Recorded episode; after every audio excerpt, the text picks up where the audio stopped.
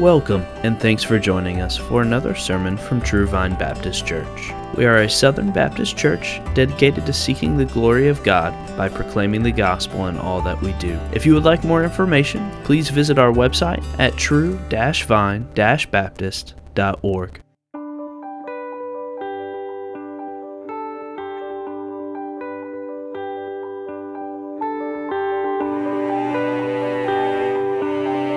Romans chapter 12. I'm going to read verses 3 through 13 uh, here in just a bit while you're turning and we're transitioning. Uh, next weekend, uh, we will worship by partaking of the Lord's Supper together. Uh, so please, this week, I give encouragement to uh, give attention to the confession of sin. And then um, also wanted to say just a word. Uh, we, have started this uh, new Sunday school series and uh, over church history and stuff. I, I'm, I'm already very much enjoying it. But I wanted to make one thing clear about it. What we're doing in Sunday school in, in studying church history, we would never do that as part of like the Lord's Day worship, if that makes sense. Um, when it comes to the, the Lord's Day worship, we believe this is the time for the preaching of the Bible. And we have the conviction here that the most faithful way to do that, we think the way it was designed, is to preach through sections of the Bible, whole books of the Bible. You know, Wednesday nights, we also uh, study through the Word. That's the time that I more teach rather than preach, and there's a time and a place for that. But when it comes to, you know, there are just some things uh, Uh, in just Christian education in general, there's, there's a time for that. And so Sunday school is kind of the time that we allot for that kind of thing. It's not the only thing we do. We study through books of the Bible sometimes. But if we're going to do just kind of a Christian education, Sunday school's that time in our minds that we set aside for. So we invite you to come to that. I think it's going to be very profitable. Romans 12 start uh, reading in verse 3. We'll read through this, this whole second point and then we'll pray and start talking about what's here. But read along with me, please. For through the grace given to me, I say to everyone among you not to think more highly of himself than he ought to think, but to think so as to have sound judgment, as God has allotted to each a measure of faith. For just as we have many members in one body and all the members do not have the same function, so we, who are many, are one body in Christ, and individually members one of another. Since we have gifts that differ according to the grace given to us, each of us is to exercise them accordingly. If prophecy, according to the proportion of his faith. If service, in his serving. Or he who teaches, in his teaching or he who exhorts in his exhortation, he who gives with liberality, he who leads with diligence, he who shows mercy with cheerfulness. Let love be without hypocrisy. Abhor what is evil, cling to what is good. Be devoted to one another in brotherly love. Give preference to one another in honor, not lagging behind in diligence, fervent in spirit, serving the Lord. Rejoicing in hope, persevering in tribulation, devoted to prayer, contributing to the needs of the saints, practicing hospitality. Let's pray. O Lord, our great God, King and Savior, we bow ourselves before you. We want to offer up worship to you right now. And we pray, O God, that we'll do that as we study what you have said, and we know that even though you said this a long time ago, there's the miracle that you work right here, right now, in that by your Spirit, you apply and communicate the words to us. That there are new things happening right now as you are speaking through your word. We, we pray that that will happen in power. God, we, we pray that you will be pleased, you will be glorified as we see your truth, your righteousness, your glory, the, the wondrous design of the gospel and your will and all of it in your word. But also, Lord, as you transform us, you bring us to greater obedience and greater holiness, and we're offering ourselves to you right now, saying, Make us holy, change us, teach us, instruct us. We're, we're not resisting you, we are submitting to you. We want to be changed. And then, God, we want to leave here and go obey your word. So please, God, we, we pray, accomplish all of this and more. Feed us, instruct us, encourage us, challenge us, convict us, strengthen and help us, show us, oh God. Lord, glorify your name in all of the ways that you do through your word. We pray you bless this time. Uh, I, I pray you bless me to preach, to be helpful, useful, all of us to worship as we receive. And please bless the children, bless the nursery, bless the Bible study happening there. Uh, do the same things we pray, oh God, in their hearts. So please, oh God, send your spirit, glorify your name. We ask it through the name of your Son. Amen. You may remember the story of Demosthenes. I've told you about him in the past. He was a Greek uh, from the city of Athens. And when Demosthenes was a young boy, he, he attended a city event where a, a public speaker, an orator, delivered an address and it riled the crowds to such an extent that as Demosthenes saw this, he said, That's what I'm going to do. I'm going to grow up and I'm going to be that.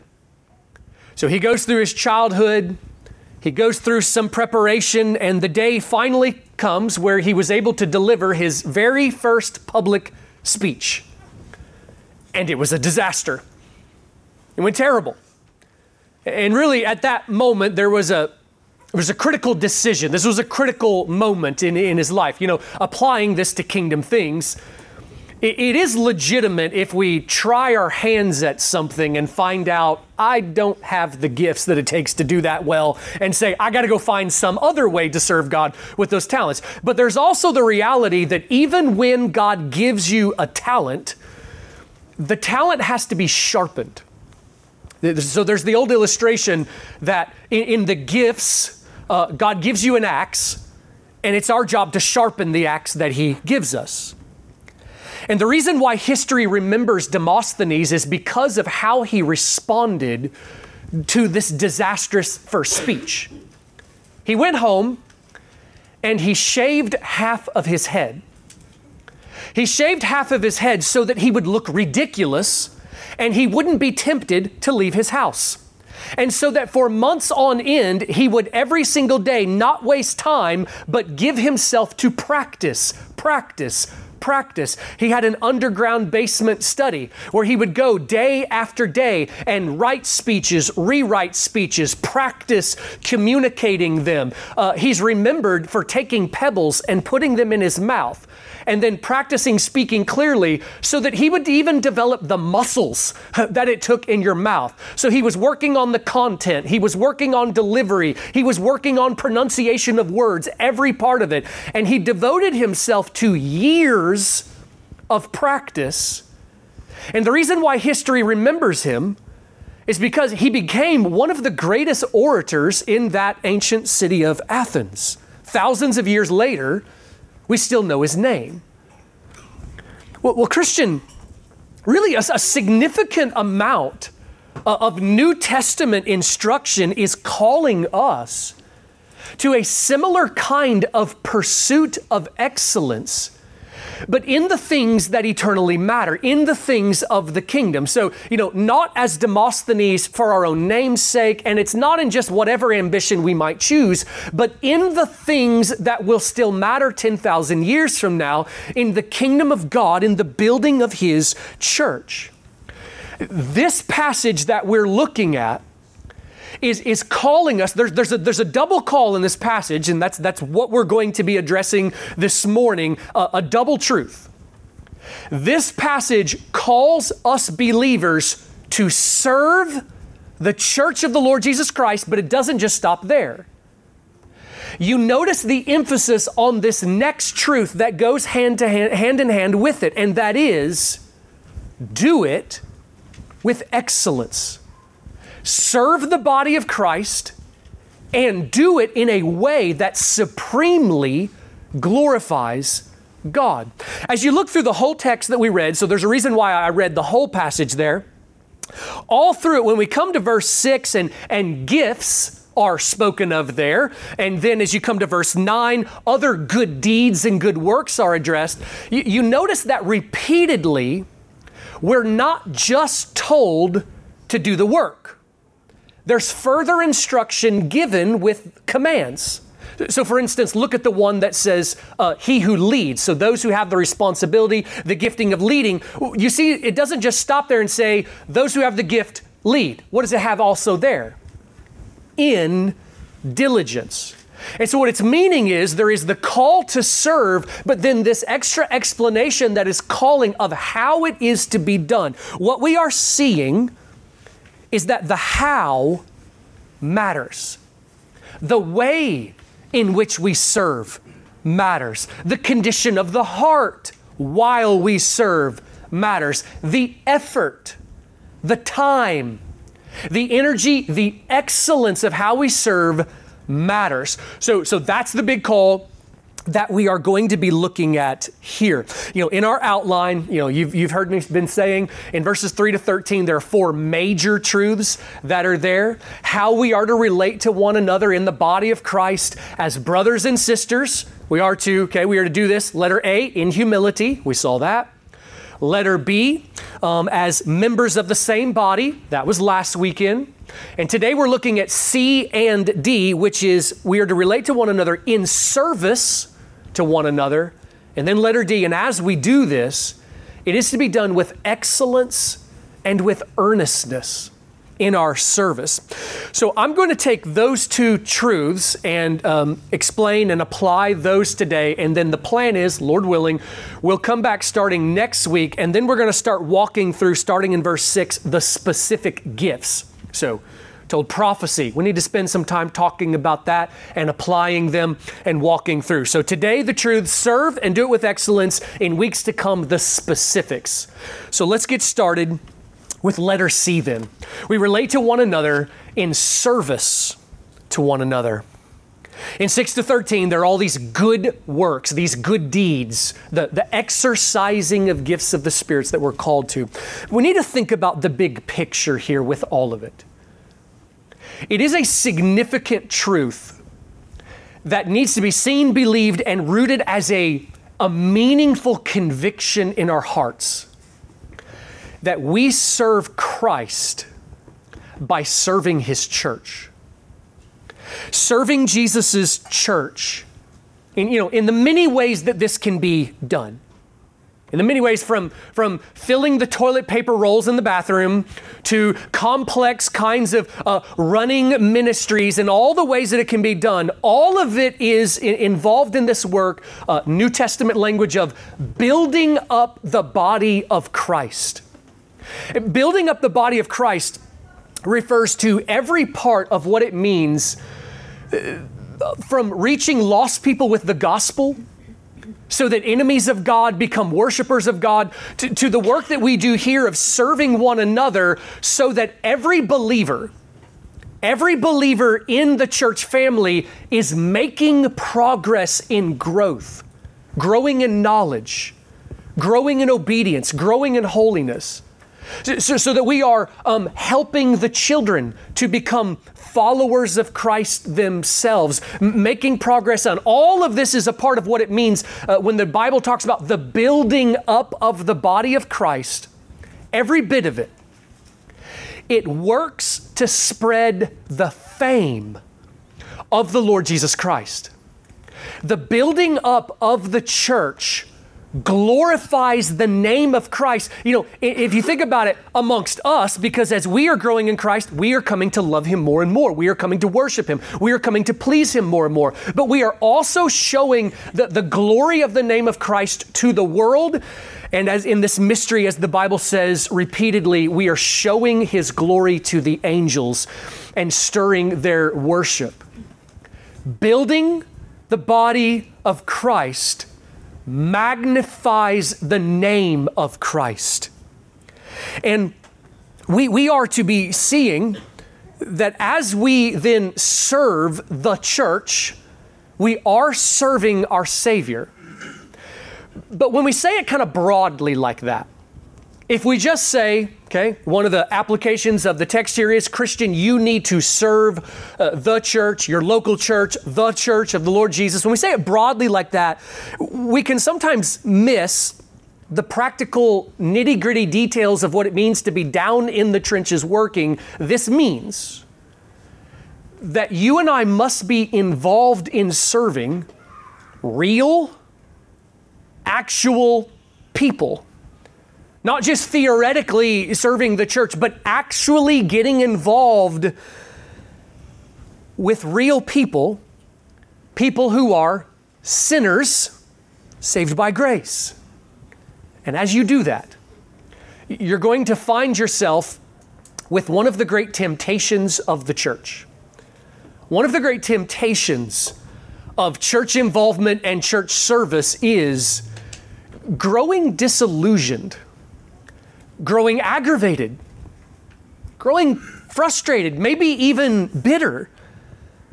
Maybe just eventually getting tired of drama and problems and the messiness that comes with a community of sinners who are trying to live in fellowship with one another. This is actually one of the greatest obstacles to serving in the church. It's to eventually grow disillusion because it can all sound great in theory. Okay? Because if you have if you're a new Christian for instance and you've not yet like really started getting involved in the service of the church, I hope today as we talk about these things you get psyched up and say, "Yay, I'm going to do this." Here's a temptation that's going to come. You're going to start finding problems messiness. You're going to get frustrated. You're going to say a lot of times, Who does that? As you get involved in people's lives and see things that are happening all over the place, you're going to see problems. And it is one of the temptations that, that people eventually come to a place that kind of throw their hands in the air and they're just like, I'm done with this. And when they say, I'm done, there's a couple things that they could mean. One of the things that they could mean is, you know, I, I'm, I'm done being a part of the church any longer. You'd be surprised how often this kind of thing happens that people come to these conclusions I love Jesus, but I don't need the church. I'm just going to listen to online sermons. I've got a Bible study that I really like. I'm going to get fed there. But it also could mean that somebody says, when they say, I'm done, that what they mean is, I'll still go to church, but I'm just not going to be highly involved. But when that happens, th- th- there are some critical truths that are being missed here.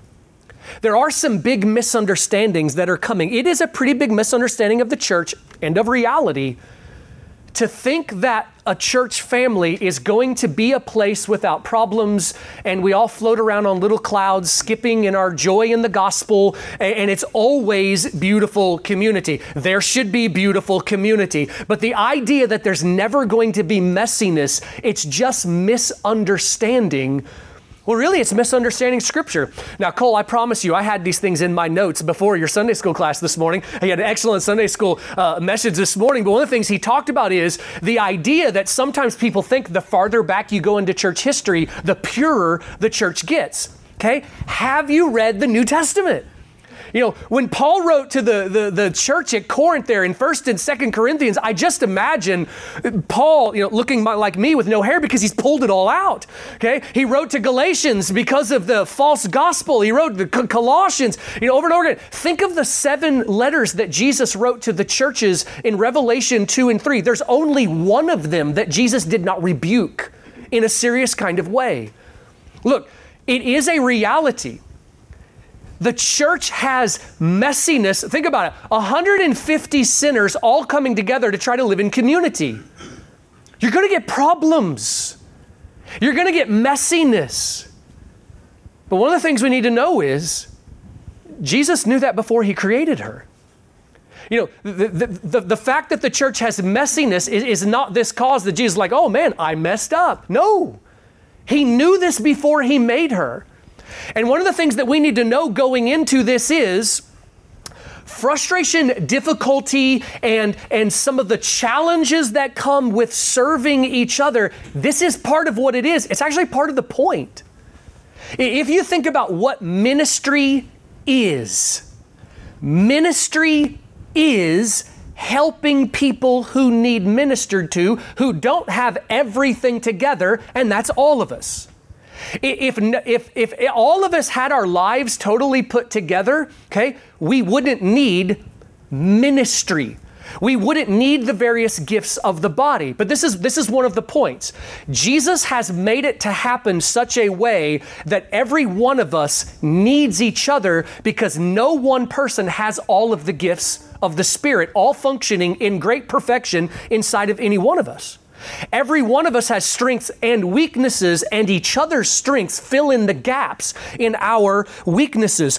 Ministry, part of the very point of what ministry is, is that we don't have it all together and we need the fellowship of the body together. We are serving one another because we need help.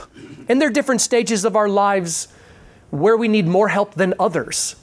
But we need the regular fellowship of the body. Sometimes, when we're not careful, if you have one of those seasons where things are going well, that happens from time to time. Sometimes it seems rare, like five minutes long. But whenever you have one of those seasons and it's going well and there's order and things have been put in place, we, we can, in pride, drift into a kind of arrogant way of thinking about one another where we see the inadequacies and messiness and we kind of write people off who are not yet have it all together. I mean, I'm, I'm sad to say that early in my ministry as a pastor, this was one of the things, this light bulb had not gone off yet, that there were times that in my mind I kind of wrote people off because they didn't have it all together and functioning properly. And that is not the New Testament instruction. The, the, the, the, instruction of the New Testament is consistently speaking in the context of the body. This is going to be regular life, and we are to be helping one another.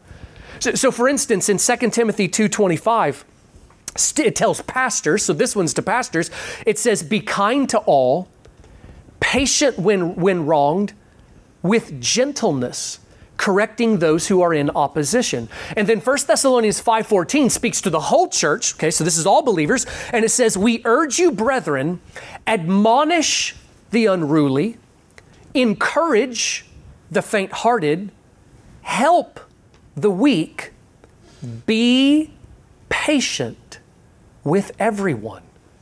Encourage the faint hearted, help the weak, and be patient with everyone. That is not an attitude of, well, you're a Christian, you're supposed to have everything together. What, what do you mean you're faint hearted? Don't you know the gospel?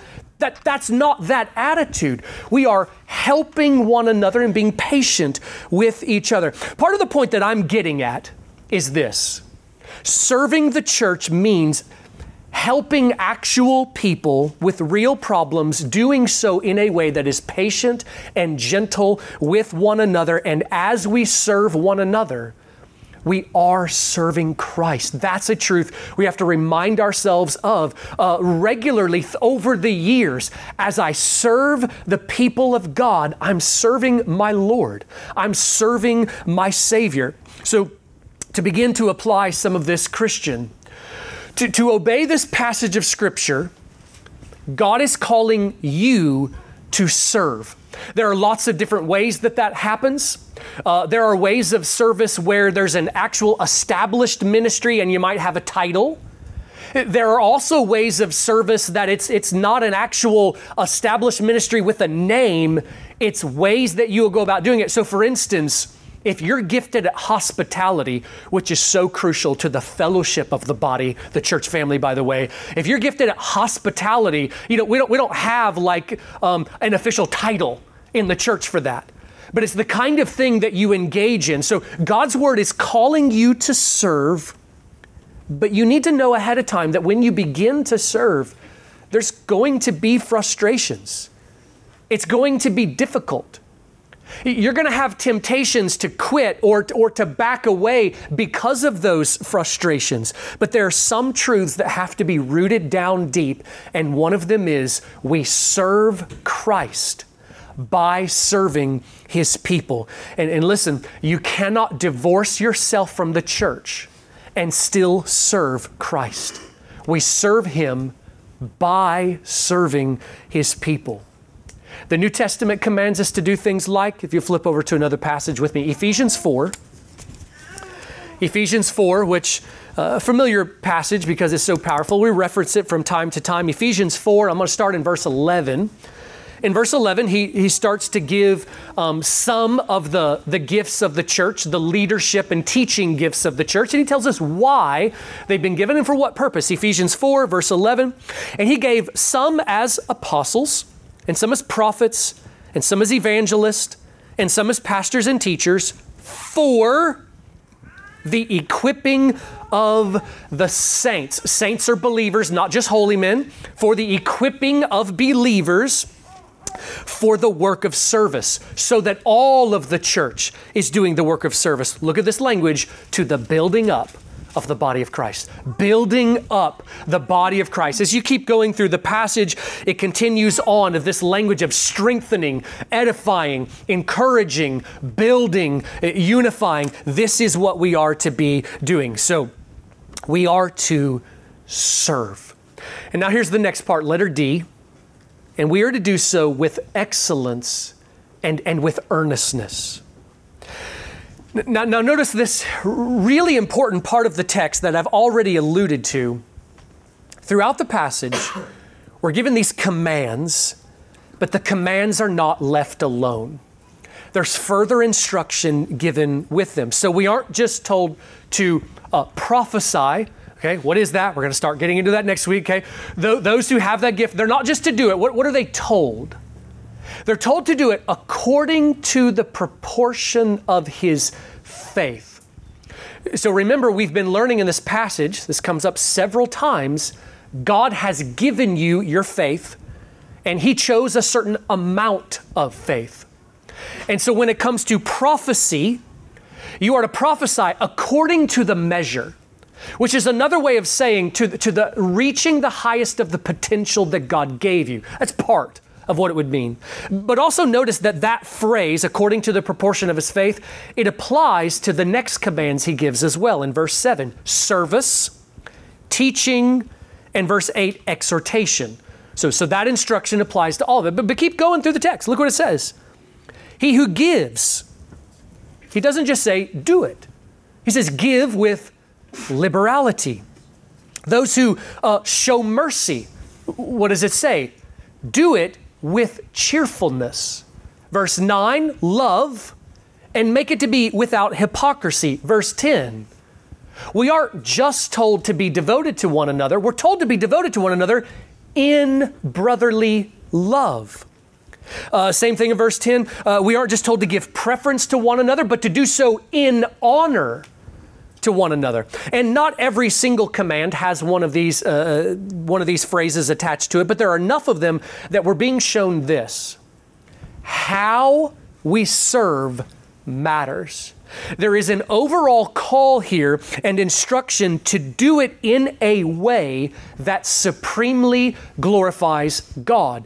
The way we serve matters, the how matters, the condition of the heart. While we do it matters, the effort we put into it matters, the virtue that ought to be attached to the service matters.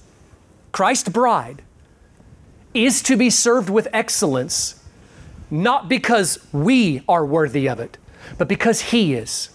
We serve Christ by serving Him. So, so think about what we mean when we say that we are to serve with excellence. You know, so in, in one sense, that, that, that is saying a lot. So if we, if we just left the command, serve and serve with excellence, there's a lot that's communicated there. But let's talk a little bit about what it means to serve with excellence. I'll bring up some of the aspects of that first and right out of the text. Notice that every work, with every work of service that we do, there is some virtue, or maybe a group of virtues, but at least some virtue that must accompany it for it to be done in a way that pleases God. So, if you're going to work the nursery, do it with gentleness and patience. Now, somebody could say, well, I mean, shouldn't we be gentle and patient all the time? Yeah, but you, you understand it's not enough for me to just say, go be perfect. Okay, have we solved everything? No, okay. We, we, are, we are sinners, and it takes effort to give a right kind of virtue that needs to accompany a certain kind of work. So, um, serve the nursery with gentleness and patience. Shouldn't we do that all the time? Yeah, but it's not as critical when you mow the grass.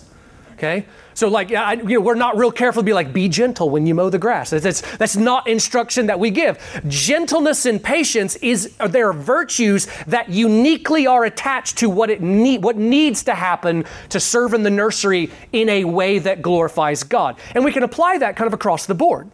So, for instance, um, is it verse eight there that talks about the acts of mercy? So, think about that for a second. Acts of mercy, this would be um, acts of service and kindness to widows, to orphans, to the poor. Let's say, for instance, that a member of our church um, became physically handicapped. One of the very practical ways we would serve them is maybe with some yard work, to help them out around their house with some manual labor. So let's say that someone, uh, we got a rotation going, and someone showed up for their week uh, to serve at this, this brother's house.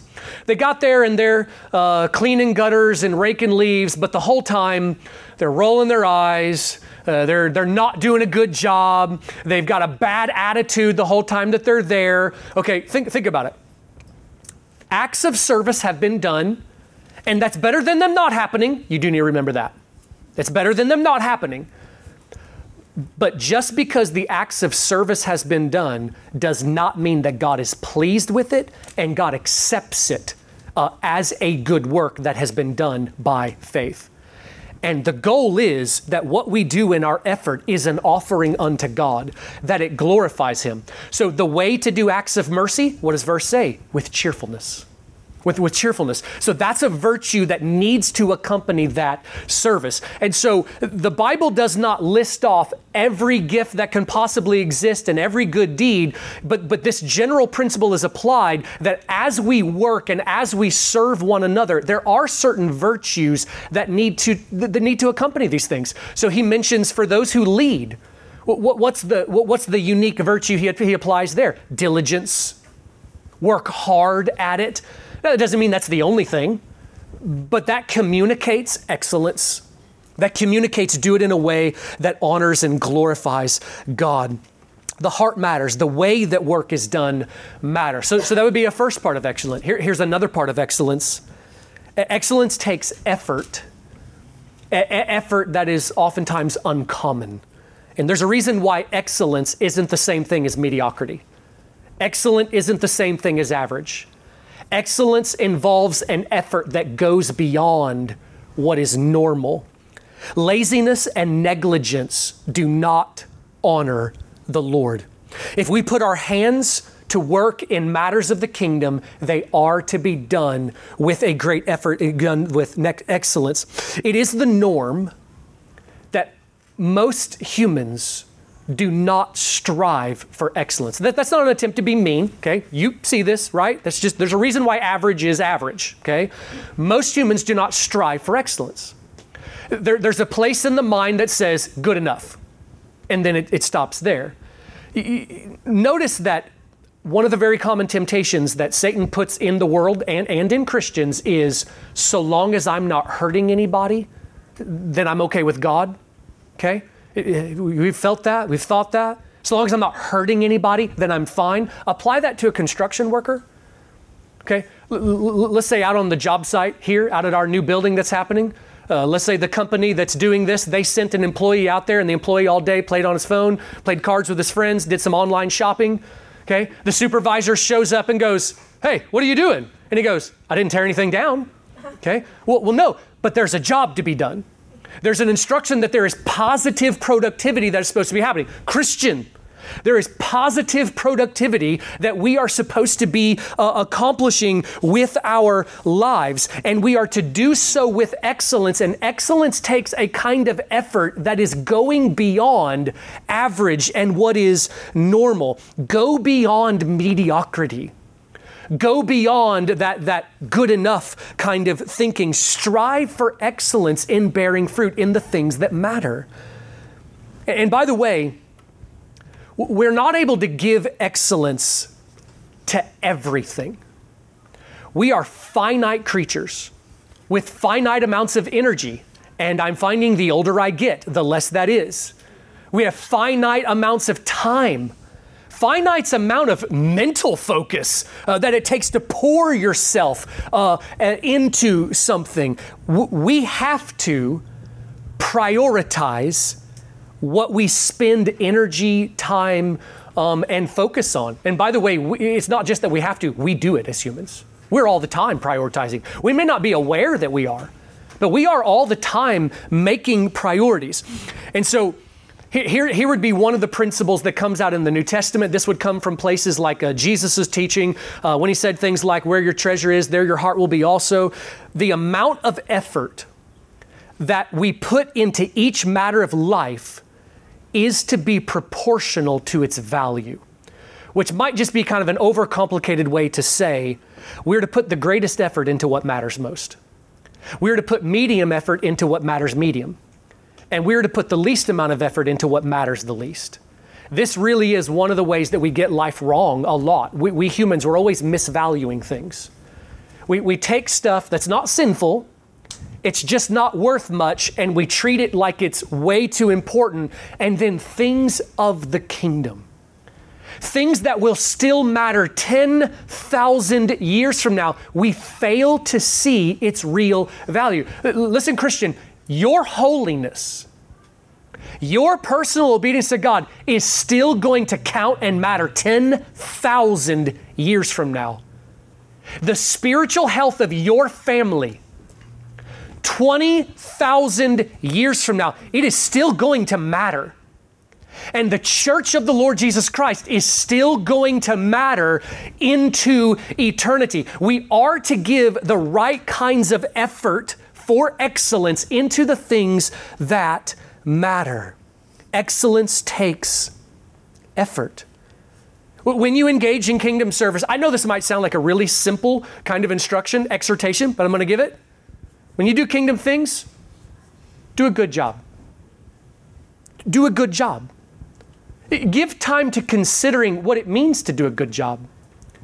If you run a ministry, if you have some kind of charge over things, uh, occasionally set aside some time just to pray and think how can I increase the quality of this? You might schedule some times to take a long walk and at the beginning just say, God, show me more about how I can honor you more in this ministry. Give time and attention to thinking and planning how to do a good job. You know, if you sign up to mow, put it on your calendar, make it happen, you know, when you, when you think through various uh, ministries that you sign up for, excellence um, oftentimes takes a concerted mental kind of focus to pour in into the work that we are doing. Uh, Christian, when it comes to kingdom things, do a good job, and we need to we need to have it rooted as a conviction. It deserves to be done in a way that honors the Lord. Another part of excellence, excellence takes time and preparation oftentimes. Effort that is put into, we mentioned earlier this illustration of sharpening the axe. We're, we're talking about ways that we prepare to be supremely useful in years ahead. It is often said that it takes 10 years to master something uh, 10 years of regular practice to master something, to get really proficient at it. And, and so, and so, Christian, you know, I, I, want, to give this kind of exhortation to you. Make it a goal to master some areas of service to the kingdom of God.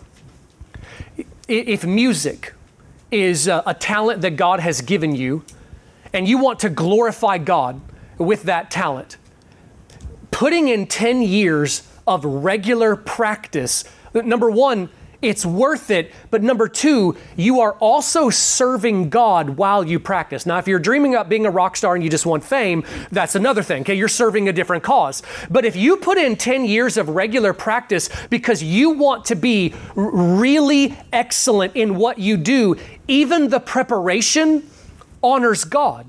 If, if you believe that teaching is a gift that you have and you want to do this, I mean, I, I want to highly call on you. Put in the effort.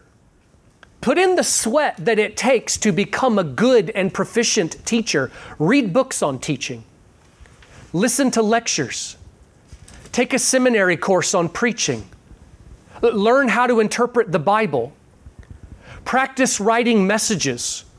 Start a nursing home ministry so that weekly you're able to do teaching. Put in the work to become proficient and do a good job. But apply that same kind of mindset, Christian, across the board to everything that matters. Dads, dads, do a good job of fathering, okay? Read books on how to be a good father. Uh, read, read books on marriage. You homeschool moms who are, who are doing this as a ministry to your kids, put in effort to do a good job. The, these things matter. Put in the effort that it takes in the things that matter, put in the effort to, to make it honor God. And then do it for the long haul. Do it for the long haul. Christian, um, find out where God's gifted you. Put in effort to do it with excellence. And then here would be, you know, one of the last things I'm going to say about it. Do it for 40 years. Do it, do it for the duration. Be faithful over the course of decades. Like uh, my very first Sunday school teacher I had after I got saved. Sweet woman that I probably have even an unhealthy kind of admiration for, because uh, I just think of her as like a superhero. She taught the Word of God. She did it with excellence. She prayed for us kids. She loved on us, and she did it for decades. She ran her race well. Christian, th- th- there's, there's something that is honorable about that. You know, it, it is often the case that service in the church becomes a revolving door. A revolving door of people who, who do it for a little while, but then start to get disillusioned by some of the things I've already described and some of the things I'm going to say here in just a second, and, and then fade away. There's effort that we need to put into serving God for a long season of time. And, and one of the, another one of the biggest challenges to service. So I already addressed frustration with sinners. Here is another one of the big challenges that comes with serving over the long haul. It is just eventually the fires of willingness burning down to little embers, growing cold, and then it becomes drudgery. It no longer has the excitement, the giddiness that was once there. It's just drudgery. You need to know before you get started that one of the challenges to serving for a long period of time is keeping up your willingness. There's a reason why David prayed in Psalm 51 sustain me with a willing spirit. When we were first planting the church here, we would have a lot of interaction with other churches that were supporting us, and Christians would, you know, say encouraging things to us all the time. And one of the, one of the things that came up a lot of times is uh, Christians would, would say to me, "It must just be so exciting," and I'd say, "It is." And don't get me wrong, but probably not in the way you're thinking. I said, because the, the practical reality is, at the time we were meeting in the basement of a bank, okay? Some of you were there, in the little dungeon we called it, okay? And the fluorescent lights would be buzzing and flickering and giving us seizures as we sat there. And we had the 40 year old carpet on the floor and it smelled like a basement. And, you know, on a good Sunday, 12 people showed up. I can remember one year in on Easter, our one year anniversary, we had 12 people. I was stoked. 12 people, you know. And so, and so I would tell to some of these, these people, yeah, it is exciting, but it's because I have to remind myself of what's happening in the heavenly realm. Because in the in the day-to-day work of this, it doesn't smell exciting. it doesn't feel exciting by what my eyes can see. Christian, don't look to what is seen. That's biblical language. Don't look to what is seen, look to what is unseen. We have to remember the heavenly realm. There has to be a lot of reminding ourselves of what is, what is actually happening as we serve um, one another, that the body of Christ is being built up. And, and when you go serve a widow, angels rejoice. Angels rejoice. That there is glory that is being given to God. You're building up the body of Christ. You know, a lot of ministries, when you get into doing them, you find out they're not as exciting as what I thought it was going to be like before I started. You know, so some churches get really amped up about reaching kids uh, in their community, which is awesome. And so they might get psyched up and say, We're going to start busing kids into church. So they go buy a bus and they go start picking them up. Man, this sounds amazing. Aren't you excited as you think about it? It is, but think about the bus driver. okay? So the bus driver, Sunday after Sunday, he goes and picks up 15 unparented children, bring them here. They get here. Who's taking care of them? They're running wild, kicking over chairs and spilling drinks and paint and putting dents in walls. And on the ride home, the bus driver gets puked on and gum in his hair. And after two years of that, he's not as excited as when he started. Now, listen to me. That's an exciting ministry. Think about these eternal souls hearing the gospel. But in the week to week work, it doesn't feel exciting. Christian, everything we do in service to the kingdom of God, it's coming with a temptation. It comes with a temptation. Your enemy wants you to only look with your physical eyes of the frustrations and forget about the heavenly. Don't look to what is seen. Look to what is unseen. Christian, serve God, do it with excellence, do it for a long time serve and, and endure in the work. And there's a truth that the Bible preaches that seems so simple, so, so obvious, like sometimes it doesn't even seem like it needs to be said, but I promise you it will. This is a, a statement that's become precious to me. Uh, one, because I, I meet with Logan Hickey every week and we pray for each other, and almost every week he prays this verse for me. It's 1 Corinthians 15 58 and it says, Your labor in the Lord is not in vain. That sounds so simple. But you know what? When we start to get burnt out from ministry, from working, that's, that's one of the things we're wrestling with. Is it worth it? Is it worth it? And, and Scripture preaches in, in such simple ways your labor in the Lord is not in vain, it is producing a reward, it is glorifying God. It all has a point. The angels rejoice when the people of God are serving, and there is a disappointment that comes with, with quitting. So we, we, we, are to labor and we are to do it for the long haul. By the way, this is a conversation pastors have regularly. Regularly. How do we keep going and not quit or fall into grievous sin? Okay? And the answer to, to that, how do we go for the long haul? It's, it's more than we can address here because it really involves every part of the Christian life. But, but one, of, one of the biggest is that, Christian, there's a lot of work that we have to put into sustaining our willingness, our zeal. So, in order to serve and to do it well, a significant part of the work is not just the effort you put into the preparing of a message for Sunday school, for instance, it's also the work that you do personally to seek the face of God so that your worship, your hope, your joy, and your zeal is being kept on fire. You got to put wood on that fire because when we do not, it burns down and cools to embers. Keep putting wood on that fire. Pay attention to the condition of your heart. Well, let me start to bring this to a conclusion here.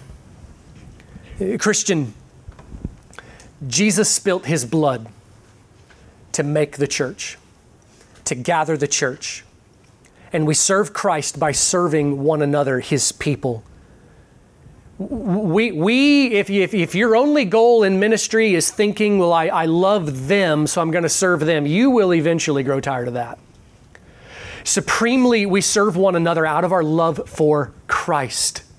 Your Savior who saved you says, Care for my people. Do you remember what Jesus said to Peter? Simon Peter, do you love me? He asked that three times, and each time that Peter responded yes, what did Jesus then tell Peter? Tend my lambs, shepherd my sheep. If you love Jesus, serve his people because you serve Christ by serving his people. And if that's the case, then that means that service to the body of Christ, it's worth more than half-hearted efforts. In fact, half-hearted efforts dishonor him. It dishonors him because he's worth more. He's worth too much for that. So, Christian, I, I, I exhort you and, and, and encourage you don't be negligent in your service to Christ. Don't give your best to things of the world and then table scraps to things of the kingdom of God? If Demosthenes would shave half his head, can we do things like read some books on the subject so that we do a good job? Can we spend an hour praying for the ministry that we're involved in and, and ask God to show us how we can excel still more? Serve and do so with excellence. Do it with earnest diligence.